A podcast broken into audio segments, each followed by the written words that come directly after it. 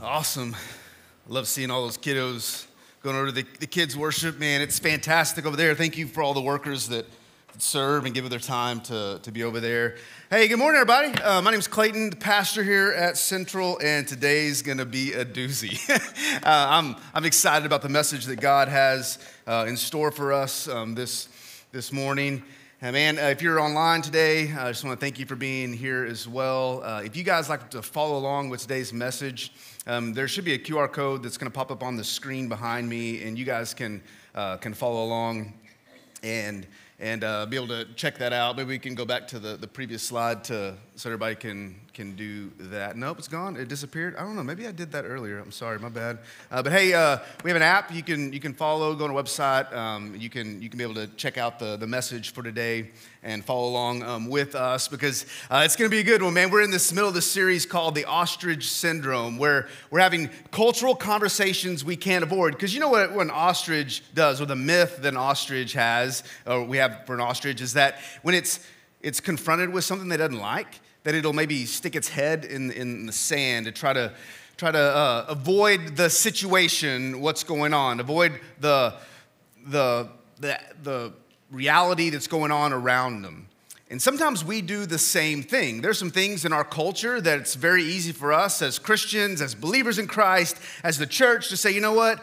I don't really know, want to know what's going on. I'm just going to bury my head in the sand. And I'm just telling you today that we cannot do that anymore. In fact, we aren't going to do that anymore.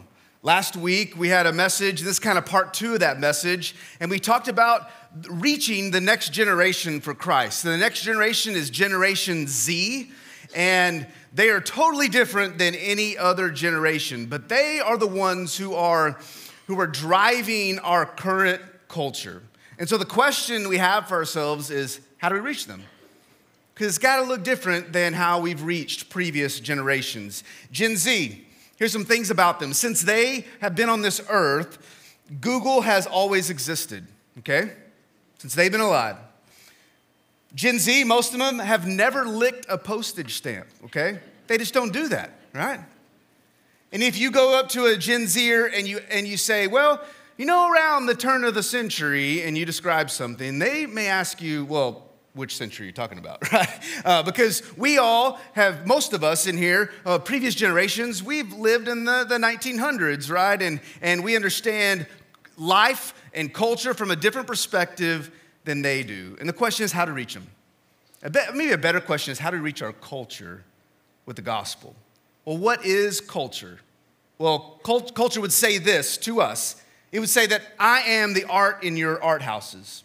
I am the ideas in your institutions. I am the laws in your land. I am the message in your movies, the thoughts of your teachers, the value your kids value. I affect you. And maybe culture would ask us back and say, Do you affect me? My son Corbin is uh, 16. He still has his learner's permit. He's about to have his license. Y'all can pray for us, okay? Uh, but, but I'm telling you, he's a great driver. He's probably the most responsible person in our entire house. And so uh, he, he's, he's, a good kid, and he's learned how to drive. And you know how it is when you're a parent. You, you're sitting in the passenger seat, and what are you doing? Besides freaking out, okay? You are you're pushing your foot down into the, the floorboard, trying to slow slow the car down, you know? You're like, stop, stop, stop, stop, stop. You know, you're yelling, you get in an argument, you know, all that kind of stuff. And that's kind of what happens for everybody that's just trying to teach a kid how to drive. Well, Corbin's been learning how to drive, and over Christmas, we went to Texas to visit my parents, and we let my son drive the car on the interstate. And so my, my son, he was driving, and I wasn't even in the passenger seat. My wife Holly was in the passenger seat. I was in the back seat with our our 13 year old daughter, Hannah. And so I'm in the back seat, and I'm a control freak, guys. Like, I want to be, how many of y'all are control freaks? You're the one that always drives. You're like, I got it. I'll take that burden on, you know, I'll make sure I drive. And you always, that's who I want to be. And in fact, my wife is the same way. We always want to drive, so we argue who's gonna drive. And our son is driving, and I'm in the back seat. having some anxiety issues. And I, I kind of looked over at the dashboard, and the little digital readout had a nine zero on it. And I'm like, whoa, okay? And so my, my son, he's driving 90 down the highway, just, you know, hanging out. And when, when he was in driver's ed, they were teaching him, you know, the answer is not to drive the speed limit, the answer is to drive how fast the other cars are driving because it's dangerous if you don't, okay? And so everybody else was going 90, and so he was like, let's go. And I'm going, ah, and kind of flipping out. But as Christians, we're used to being in the driver's seat of our culture, aren't we? We're used to being in control.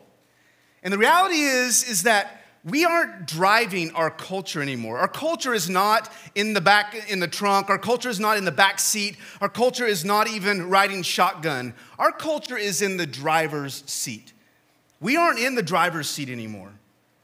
And we're just kind of hanging on for dear life. It's driving our institutions, it's, it's driving our, our laws, it's driving our language and our way of life. Our culture is 16 going 90 down the highway, you know? And it's changed. Life has changed. Technology has changed. In fact, technology has changed so rapidly and has caused so many rapid changes that it's hard to even keep up. You know what I'm saying? Like, as soon as you get one of these, there's a new one out. And as soon as you update this one, there's like a new update. And you're like, I don't know how to do this anymore. Man, it's, it's funny. My, my parents have iPhones, and it's just it's kind of comical to see them try to, try to work them sometimes. Culture is rapidly changing. Technology is rapidly changing. In fact, David Pakman, who's he's a leading uh, tech venture investor, he wrote this about Gen Z. He said this, growing up with a supercomputer in your pocket, connected to most of the world's population and knowledge, has created an irreversible pattern of behavior, unlikely to revert back to the ways of previous generations. What I'm trying to say here is that this is not your grandparents' world anymore. It's just not. We're different. So, what are we supposed to do? Well, Romans 10 gives us the plan to reach them. Romans 10 13 says this. You guys know this. For everyone who calls in the name of the Lord will be saved. It doesn't say that that was for previous generations or a previous era or a different culture. It says every culture, every generation, everyone who calls on the name of the Lord will be saved. And the very next verse says this. This is pretty eye opening. Here's what it says But how can they call on him to save them unless they believe in him? That kind of makes sense. Like, how can someone call on, on a Savior when they don't even, they don't even know him? And how can they believe in him if they have never heard about him? Which totally makes sense as well. And how can they hear about him unless someone tells them? It's this progression of what we are called to do. This is our, our how to for reaching our culture. Down in verse 17, there's a final verse that says this says, So faith, here's how it, here's how it happens it comes from hearing, it comes from someone sharing, it comes from believing what has been shared. It says this faith comes from hearing, that is, hearing the good news about Christ. What are we supposed to do to reach the next generation? We're supposed to simply this, guys. There's, there's nothing special about this. We're supposed to just tell them about Jesus. We're supposed to just share the gospel. But the reality is, is they have no gospel memory. This generation, majority of them, they don't know what the gospel is. They don't, they don't believe um, in the Bible. It has, has no kind of tra- kind of uh, guiding principles for their life, they are completely lost.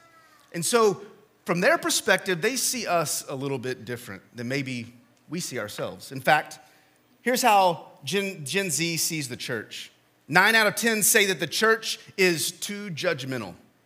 90% of them say, you know what, Mm-mm. church, just too many judges in there, right? They're just they're judging everybody else, think they're better than everybody else. You know what, Gen Z, they give the church a 4.9 out of 10 on a level of trust. Just kind of crazy. What they're saying is the majority are saying, man, I just don't trust the church anymore. I don't trust its leaders. I don't trust what it's doing. I don't trust its people. I don't trust the institution of the church. I just don't trust the church. And believe it or not, this is who we've been, or the perception that people have about us. And honestly, it's kind of created a barrier. Man, I, I, like to drive, like I was, I was saying. I love to be in control, but there are some things that, that I don't like about the Tulsa area. And one is when you go downtown or like around downtown, there's all the construction going on everywhere on, on these highways. And what do they put up? They put up those, they don't put up like cones, they put up like those concrete barriers. You know, it's like supposed to play pinball, bing, bing, bing, like going down the highway, right? And it always scares me to death because they don't give you like any margin for error. They put it like right on the line, and you're driving like 90, right? And you're going and you're just like super close. You're like six inches from, from, that, from that barrier. And I'm always like stuck next to an 18 wheeler and going, ah, just, got just, you're just like, ah. And there's these barriers you have to go through. And the worst part about it is when they do the, one of those whoop whoop, you know, like the, the little like, like changing. Uh, and you're, I, it just, man, just, it's bad, okay? So I hate driving in that kind of traffic. But there's, there's these barriers we have to get around. And as, as Christians, there's some barriers from our past that we have to get around. Here's one of them we're compromised. As Christians, as a faith, we are compromised, not because of the Word of God, not because of Jesus, but because of us. Because we're hypocrites. We say one thing, but we do another thing.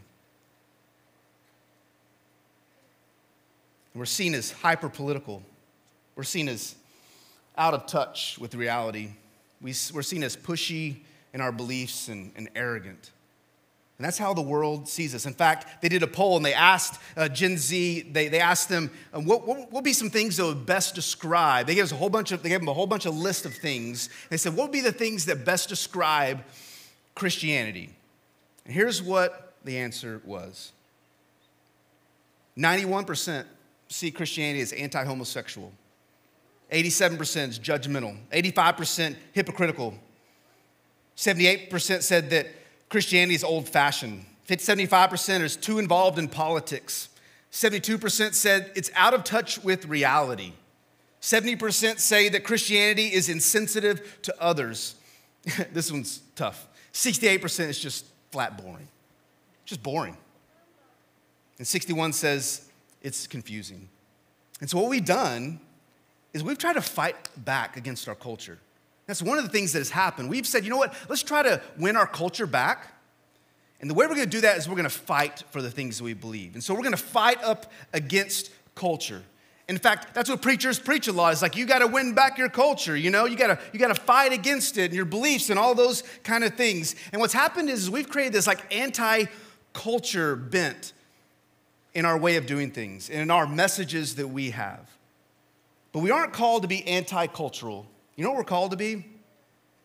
Countercultural. We're not, we're not called to be anti-cultural, we're called to be countercultural. Let me, let me explain what that means. It means in 1 Corinthians chapter 9, here's what, uh, what, what Paul says. He's talking about how to, how to be a believer in Christ that, that shares their faith. Here's what he says. He says, though I am free and belong to no one, I have made myself a slave to everyone to win as many as possible. So if you're a slave to everyone, you know what Paul's saying? He's saying that my life is not my own anymore. When I get up in the morning, the decisions I make, the things that I get involved in, I do those on purpose, not for myself, but for other people. He goes on and describes it. He talks about different cultures and how when he's with one set of people, he acts a certain way and does certain things. And when he's with another set, he does some other things. He says, To the Jews, I became like a Jew to win the Jews. To those under the law, I became like one under the law, though I myself am not under the law, so as to win those under the law. He's talking about the same group of people, like Jewish people. He said, So I'm with Jews. I dress like a Jew. I act like a Jew. I go do Jewish things.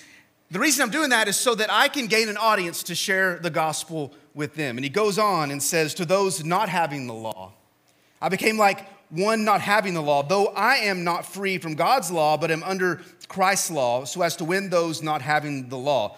A lot of confusing words. What he's saying is, to the, the un-Jewish people, right? To the Gentiles, to the Romans, to, to the Greeks, to the pagans. When he, when he was going on his missionary journeys all over the place and he was around those people, he said, you know what? I'm going to be like them in order that I can gain an audience to share the gospel with them. But he says, you know what? It doesn't mean that I just go and, go, go and sin and do like crazy stuff. He says, I'm still under the law of Christ. I still have my beliefs and my morals, and I'm gonna be Christ like um, in my, my life around them. But I'm gonna do the things that I can to be able to win them to Christ.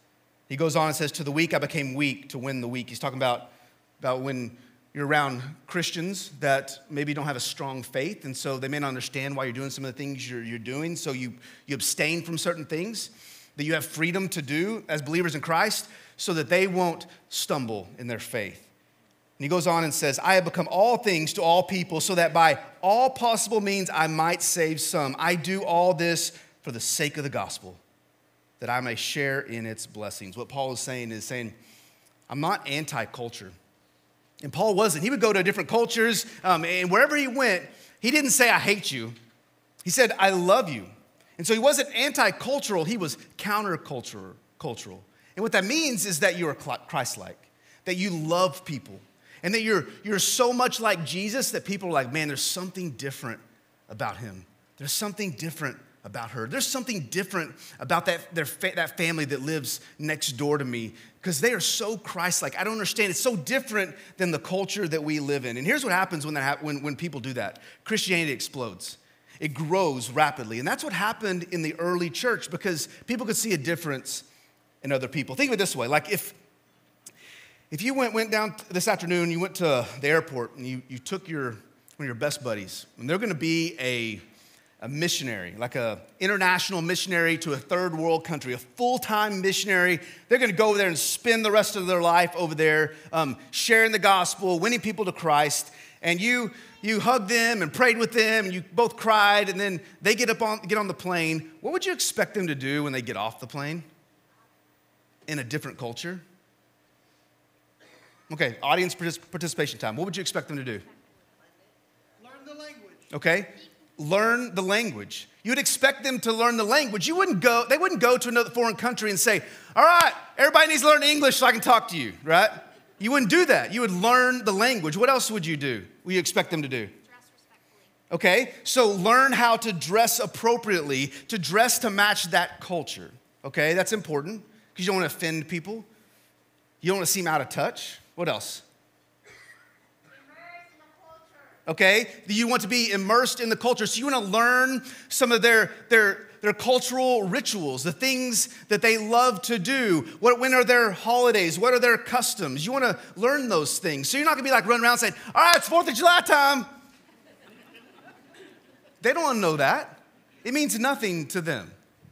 What else? Anything else? Okay, you would build relationship with them. You learn how to, to speak to them. You learn what you're supposed to do and what you're not supposed to do. Am I supposed to shake with my right hand or my left? Like, am I, what am I supposed to do? You know, because in different cultures, it's different. Like, I don't want to offend people, so I'm going to learn. I'm going to be a student of that culture. You know what else you're going to do? You can learn to how to translate. A missionary will learn how to translate the gospel into their language. You know what I mean? You wouldn't walk around with an English Bible and just read in English and say, You understand? Doesn't work that way. You got to learn how to, to read their language, to know their language, to be able to share the gospel in their language. You know, you know another thing you're going to do? You're probably going to, the person's probably going to learn how to worship in that culture, in that cultural context. And so if they sing a little bit differently, if, they, if their worship, their music style is a little bit different, or if, if they use different kinds of instruments, you're going to, to embrace that because that reaches their culture. You're going to do everything you can to build cultural bridges, right? So that you can have a chance to share the gospel with them. That's what a missionary does. And a missionary goes and says, you know, Jesus isn't uh, against your culture, Jesus is the answer to your culture. And as Christians here in the United States, for the very first time in American history, we are, as the older generations, we are actually living in a moment where we are missionaries, international foreign missionaries wherever we live. That's a pretty cool gig because you get to go home to your own bed. You know what I'm saying? Like that's a good thing. Okay, so so you get to you get to live where God has planted you, but you aren't reaching just your your generation and your culture. You're reaching the new American culture, and it's kind of foreign sometimes. And we need to be people that say to the foreign to that other that other culture, that other generation, that we are not. Jesus is not against you. Jesus is the answer. He's not against your generation, He is the answer to your generation. And we need to be like them. We need to be cultural missionaries. And when it comes to the gospel, we need to understand something else that we're in the translation game, not the transformation game. That's a good principle to know when it comes to sharing your faith. You'd be like, all right, wait, hold on. I thought Jesus was all about transformation. Yes, he is. Like he, he transforms us. When I mean the transformation game, I mean that when we have this, we play this dangerous game of kind of like watering down the message or adapting it and changing it just so we can reach people. You know what I'm talking about? When we transform the gospel and it's no longer the gospel anymore, you shouldn't do that, okay? You should never compromise the gospel. You should never do that. In fact, Jesus, or the Bible says this about Jesus in Hebrews 13 8, says that he is the same yesterday, today, and forever. So it doesn't matter where you are, what culture you're in, Jesus never changes. It means the gospel never changes. And so we should never change the gospel. We should hold fast to that, but we have to translate it. We have to translate it. In fact, that's what the early church did. That's what every era of the historical church has done that. And we need to mimic them. Like, if you, if you don't believe me, uh, there's, there's a great example. The, the historical church has always been really innovative in how it, it shared the gospel. And one of those is this behind me on the screen. This right here is a picture of the Lindisfarne Gospels. And so in, there's a little island um, off of the coast of England. And on this island, there was this church, and this church um, wanted to reach, its, reach its, its, community. And so they wrote the Gospels. They, they took Matthew, Mark, Luke, and John, and they created this book called the Lindisfarne Gospels. And so people came from, from all over the world to come and, and look at this, this, this book. It was, it was written around 714 AD, so 1400 years ago. Like, that's a really, really long time ago. I, I don't understand any of the stuff on there. Really ornate and crazy. The lettering is really ornate. There was uh, these cool symbols and all this stuff, and there's like these crazy creatures. It's, it's, it's really cool. You can go online and you can take a look at it. But they did that for a specific purpose. And I was thinking about this. Why didn't they just copy the Gospels in Latin, which was like the, the, the way the church had, the, had the, the Bible at that time, or maybe even like Old English. Why didn't they do that? People couldn't read. The whole, the whole culture couldn't read. No one can read. Only like the clergy, only the, the really educated could, could read during that time. And it was usually a foreign language that they could read. So no one could read. So how did, how did you share the gospel? How could people read the gospels? They couldn't. And so what they did, it's pretty cool, it almost had no words in it. It was all just symbols. It, it was like a comic book, man. It was like a comic book that, that long ago. And, and honestly, it was revolutionary. And people came to faith like crazy because the gospel was told in their language, a language that they could understand, and it spoke to people. And we need to be the same way. So, what we need to do is we need to get creative. T- today, I told you last week, we're going to get into some really practical ways that we can actually change some of the things that we're doing, how we can reach the next generation. We need to get creative and we need to be able to translate the gospel into their language. So here's some things we need to do.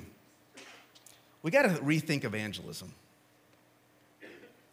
The way the church does evangelism, I just want to be transparent today. I just don't know if it's very effective.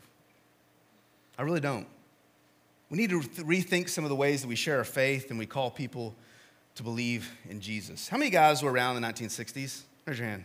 How many y'all in here? Okay. How many guys uh, know someone that was around in the 1960s, like a family member or something? Okay. Pretty much everybody in this room has raised their hands that we've all been affected by, lived back in, or been affected by, by uh, the 1960s. Well, in the 1960s, there was a certain, certain way um, that, that the gospel was presented. And because people were different back then. In fact, back in the 1960s, here's what the, the non church culture had in the 1960s in America. Most people had a church background, okay? Most people had, or they knew of Christian truths. They knew about the, the Ten Commandments. They had a built in sense of guilt or conviction about wrong and right. They actually had a positive image of the church. They had a belief that truth actually exists. They thought the Bible was trustworthy and they accepted Jesus as, as a deity or a, as an important person in history. That's how the 1960s was. So a non, non-Christian, non-believer, that's kind of how they, they saw the, the church. And so they were, they were they had this readiness to receive the gospel. And up here on this screen, you've got this, this chart that I put up here that's between one and 10. And one meaning that this is like how someone comes to faith in Christ, okay? So when you're at a one, you have no knowledge or relationship with Jesus. I mean, you're just as lost as can be, okay? And sometimes coming to faith in Christ, there's this progression along this scale until you're so close, and then you go over and you become a believer in Christ. You have this faith, saving faith in Christ. That's a number 10. And back in 1960, most people were at an eight. They lived and breathed Christian stuff, you know? It, just in, it was just ingrained in the culture. They understood and they, they knew, and they had people in their family that, that maybe were believers or had gone to church or they had gone uh, one time, you know, before. Like they were in an eight. And so it was really easy to stand up on the stage and say, everybody repent and, and you need to believe in Jesus because the Old Testament talks about it. And, you know, and Jesus fulfilled the Old Testament, all this kind of stuff. And everybody's like, you know what? You're right. You know, I need to do that. And so people would come to faith in Christ because they were so ready. They already had this, this foundation of truth. But today, people aren't like that. People are far from God. So different. And back then, the strategies worked. What were the strategies for evangelism back then? Well, you had Sunday school was really important. You had big revivals, that was really important. You would bus kids to, to school or to, to, to church. That, that's crazy. No one is gonna let their kid today get on some stranger's bus, okay? Like some vehicle and go, I'm taking them to church. I've never been. Like, it's not gonna happen today. It's just, just not gonna happen. But that's one of the things they did. You know what you also did? You used to do door to door visitations, knock on a door. How awkward is that when someone knocks on your door? Everybody hide, right? You know, turn the lights off, turn the TV off. I don't want to come in, okay? It's just not going to happen today. The strategies back then will not work today because here's the deal today, the culture is not so ready, readily ready for the gospel. I'd, I'd say the, the culture today is about at a three. They're far from Christ. And the strategies we did back then, I really don't think those strategies are going to work very well anymore. You see, we got to see that evangelism is not just this event based thing.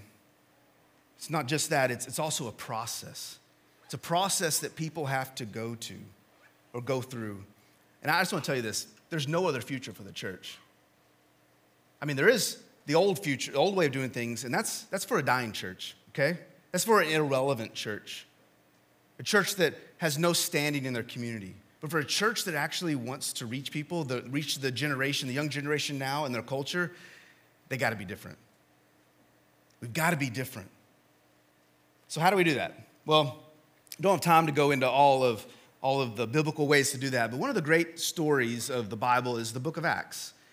In the book of Acts, you see how the early church was trying to figure things out. They had no idea what they're doing, guys, and they were just going around trying to figure it out. But in Acts chapter 2, you've got this, this sermon that Peter preaches right after Pentecost. And so his church is brand new. There's like a couple hundred believers, okay? And Peter gets up, he's in Jerusalem, and he begins to share to all these Jewish people, okay? All these people that had Jewish background. And so he's like, you know what, I'm gonna go back to the Old Testament because they all know the Old Testament. I'm gonna share, and he talks about the, the prophet Joel, and he talks about David, and he, he brings Jesus into the middle of that and, and describes what has happened. And he says, here's what you gotta do, guys gotta do. You gotta repent and believe in Jesus as, as your Messiah. And the Bible says that 3,000 people were saved. And you're like, yes, that is awesome. That's what we need to do today. Man, it'd be awesome if 3,000 people got saved. So we should get up on stage and we should start, needing to tell people they need to be saved and they're sinners and all that kind of stuff, just like Peter did. But the reality is, they understood the message because that was part of their culture. There's another story in the book of Acts, all the way in Acts chapter 17. It's, it's a crazy story because Paul, who was a Jew, he found himself not around Jewish people, he found himself around this pagan culture in Athens. And so they have all of these, these different gods. I mean, it was just this plurality of gods. It was crazy. It was so crazy that Paul found himself not in a church saying, Hey, everybody, come, come here, come hear us. We're gonna have a revival. It's gonna be a tent revival. Oh, come on in. It's gonna be great, okay? He, he, he didn't say that. He actually went to where they were. And those people were actually, they hung around in this area that had all these shrines to these, these false gods. which is kind of crazy today. I mean, if, if Paul was in our church, we'd probably tell him, hey, you don't need to be there. Like, don't go where they are, you know? You know, don't go there because you're going to get like tainted or whatever, okay? And so don't go around those, those people. Paul's like, no, I'm going. so he goes, he's around them, he says, here's what I'm going to do. I'm going to, I'm going to speak their language. I'm going to learn their culture. I'm going to find some common ground. He says, you know what, that, that, that shrine to this unknown God that you have, let me tell you about him. Let me tell you about this God that you don't know. Let me tell you about Jesus. And people were saved and people were changed. So here's what we got to do. Here's a couple things. We got to speak their language. This is something we have to do. There is no other future for us. We have to speak the language of our culture. And the language of our culture is, I'm not talking about English or Spanish, whatever. I'm not talking about that. I'm talking about media. I'm talking about visual things. I'm talking about being online. That is the language of this generation. So maybe individually, and as a church, we need to do some things. Like we need to maybe produce online content that is really engaging. That we need to shift our resources and some of the things we do so that we can actually produce that on a scale that reaches our community. Because you know where our community is? They're online right now. They're online. We have to be able to reach them by speaking their language. Here's another thing we have to do we must be experts at communication. How many guys uh, love rodeo and bull riding. Anybody ever seen a bull riding? Bull riding? Anybody ever been on a bull? Not a mechanical bull, okay? I'm like a real bull, okay? Some of y'all, okay. So, how long does, uh, d- does a rider have to stay on a bull? Eight seconds, okay? For the rider, that's an eternity, okay? For the one who's in the audience, like, that wasn't that big of a deal, okay? So, but eight seconds you have to stay on f- to do that. Well, they've done research and found out that the average attention span of our culture today, which is our young people, is eight seconds. That's it. It's eight seconds. And the reason is, is because, because there's so much information going out to them. They're just bombarded with information. They've had to create these filters in their life to be able to sort through the information that's important, that's not important. Otherwise, they'd just be overwhelmed. And so they've created this eight second filter. And here's the deal if the church produces nine seconds of boring, they check out. They check out which means we may do some things differently than maybe other generations are used to. Like, you know, a lot of us, we love to get in our Sunday school classes, which, you know, we can talk more about that later. But we love to get in our Sunday school classes. We love the master teacher scenario we all kind of sit in rows. We sit down, open up our Bibles, we got our coffee, and we listen to someone tell us for an hour about, about our faith and how to grow in our faith and all that kind of stuff. I'm saying that's, that's great for, that, for our generations. But for that generation, that is way past nine seconds of boring. It just really is. It just is. And they don't want it. And they don't want to do it. We have to figure out how to be better communicators. We need to figure out how to, to mobilize our church to actually have conversations, meaningful conversations with the next generations. Because here's the deal even though they only give us eight seconds, if they do engage with us, if they engage in a conversation with someone, or a product or, um, or a, a belief or something like that, they're all in. If they will engage with that, they, they, they, they are committed and they're focused. And so we have to be quick in our communications. We have to be effective in our communications. Well, how do you do that? Well, if, if, if Paul was around today, and it was like an Acts chapter 17 scenario, okay? And it was like to be, Acts chapter 17 to be rewritten for today. He wouldn't be um, in, with, in, Athens with all the, the, the shrines around in the, that area. He would actually probably be behind a computer screen, typing, talking to the next generation, having conversations. He'd be on his iPhone, on Instagram, Snapchat, talking to that generation, asking them things, listening to them, conversing with them about their viewpoints and their perspectives. He'd be sending videos, he'd be sending messages. They wouldn't be long, they'd be short, okay, and sweet and, and impactful because that's the language of that culture. That's the language of the culture that we have to reach. So here's what we gotta do you gotta do that. We gotta figure out a way to do that. They want those interactions, so we need to give it to them. Here's another thing we can do or we must do. We must invest in relationships. Tell you what, for that generation, relationships are key. It's everything. You know what the number one way to get the next generation in the church is? Just ask them. Just ask them. 50% say that they would go to church, unchristian Generation Zers, they would go to church if someone would just ask them, but no one does. That's easy, man. That's easy. So, how do you ask them? Man, send them a text. Send them a direct message on social media because even though they have eight second filter, they're almost immediate in their response when it comes to technology to reaching them that way. Or if you know them personally, you have a relationship with them personally, maybe it's a face to face conversation, you just ask them, hey, would you go to church with me? And 50% say that they will. You just gotta ask. Here's another thing we can do, we have to, to do. We must grow young. We've got to. Think about this way.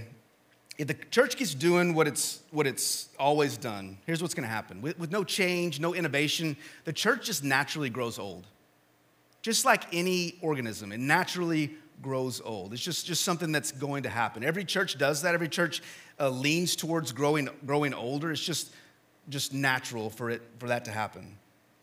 Just like a, you know, like a home. You know, you got, if you got a home and you don't ever repaint, you don't ever change out the flooring ever, you, you never put a new roof on, you never do any kind of remodeling, what's going to happen? You can have gold plated fixtures all over the place. You know what I'm saying? I mean, it's just, just what's going to happen. You know, you you it's going to be old. Like, it's just going to look dated. You can have, you know, shag carpet on, on, the, on the floor. That's just what's going to happen if you don't ever update your house. That's just, just naturally, it naturally grows old. And the church does the same thing. And if, it, if we're going to naturally grow old, we have to be really intentional to grow young. It's not just going to happen. So, what do we got to do? I think we got to intentionally invest our energy and our resources in reaching the next generation. And just to kind of insider baseball here, here's something I think we need to do as, as, a, as a church from your pastor. There's got to be a budget shift eventually. The way we spend our money has to change. From maybe doing the things that we've always done to actually doing things that will reach the next generation. That's coming later on in the year. Here's another thing we must do we must disciple our mission. What do I mean by that? Well, most churches have, most churches are like a three, three-legged stool. You've got your Sunday morning um, worship time as one leg. Another leg would be your small group time, your Sunday school time. And the third leg is discipleship. And yet, most of our discipleship models in the church, not just our church, but most churches, is that we disciple the already saved, you know? It's like the next level. The reality is, we need to be discipling lost people and we need to be discipling the next generation. I think one of the best things that we could do to reach the next generation is actually taking all the Gen Zers in this room right now and investing in them and discipling them and mentoring them so that they can actually reach their peers. They can share their faith in a meaningful way. Here's the question we have to really kind of ask ourselves when it comes to doing things differently, or you know, maybe it's things that you don't want to change, you don't want to, you don't want to give up some certain things. Here's a question I have for us Do we really believe the gospel? Do we really believe the gospel? Do we really believe John 10 10 that says, I am the way, the truth, and life? Jesus says this, and no one comes to the Father except for me. Do we really believe that? Do we really believe that lost people will spend eternity in hell? Because if we do, then what are we doing? Right? What are we doing? If we really truly believe that, what are the things that we're doing that are just wasting time?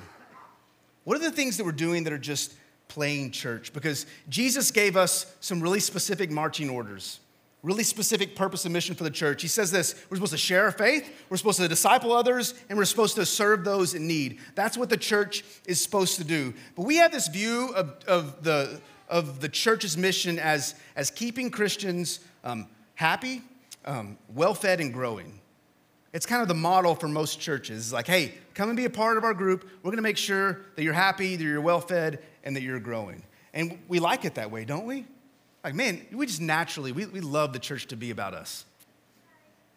I hear it all the time, like, man, Pastor, that service really spoke to me. Okay, it's kind of a good thing. I hear that. I love my Sunday school class, man. We're just, just amazing. I love my Sunday school class. Or, or maybe some negative ways like, man, that coffee tastes terrible. okay? Like, man, that coffee is just bad. Man, that, that potluck dinner was just awful. Or, man, some it's, I'm just so cold in here. I hear that a lot, right? It's just freezing in, in this room. Or, I've heard this before who moved my, my decorations out of my Sunday school classroom? You know what? The American church has lost her mission because we've become focused on the people that are already here. It's not about making disciples, it's, it's about caring for the already convinced. Let me tell you something. This is the title of today's sermon. It's not about you. This church, the church, Christianity, it's not about you. It's not about me. You don't believe me? Here's Jesus' words. Here's what he says in Matthew chapter 9. This is the message version, okay? So I'm going with it this, morning. He says this Who needs a doctor? The healthy or the sick? Obviously, we know that answer to that. And he says this I'm here to invite outsiders, not coddle insiders. That's what Jesus said that he was called to do. And his bride should be the same way. What Jesus is saying is that the problem is not the people that are lost, he's saying the problem is us. So if you don't like the music, if you don't like the way the pastor dresses, if you don't like the, the videos and the screens and the media we use, if you want church to go back to the way, the good old days and the way that it used to, let me say this again. It's not about you, it's about them. It's not about us, it's about them. And so this morning, I think we need to ask ourselves this Do I have the courage to surrender?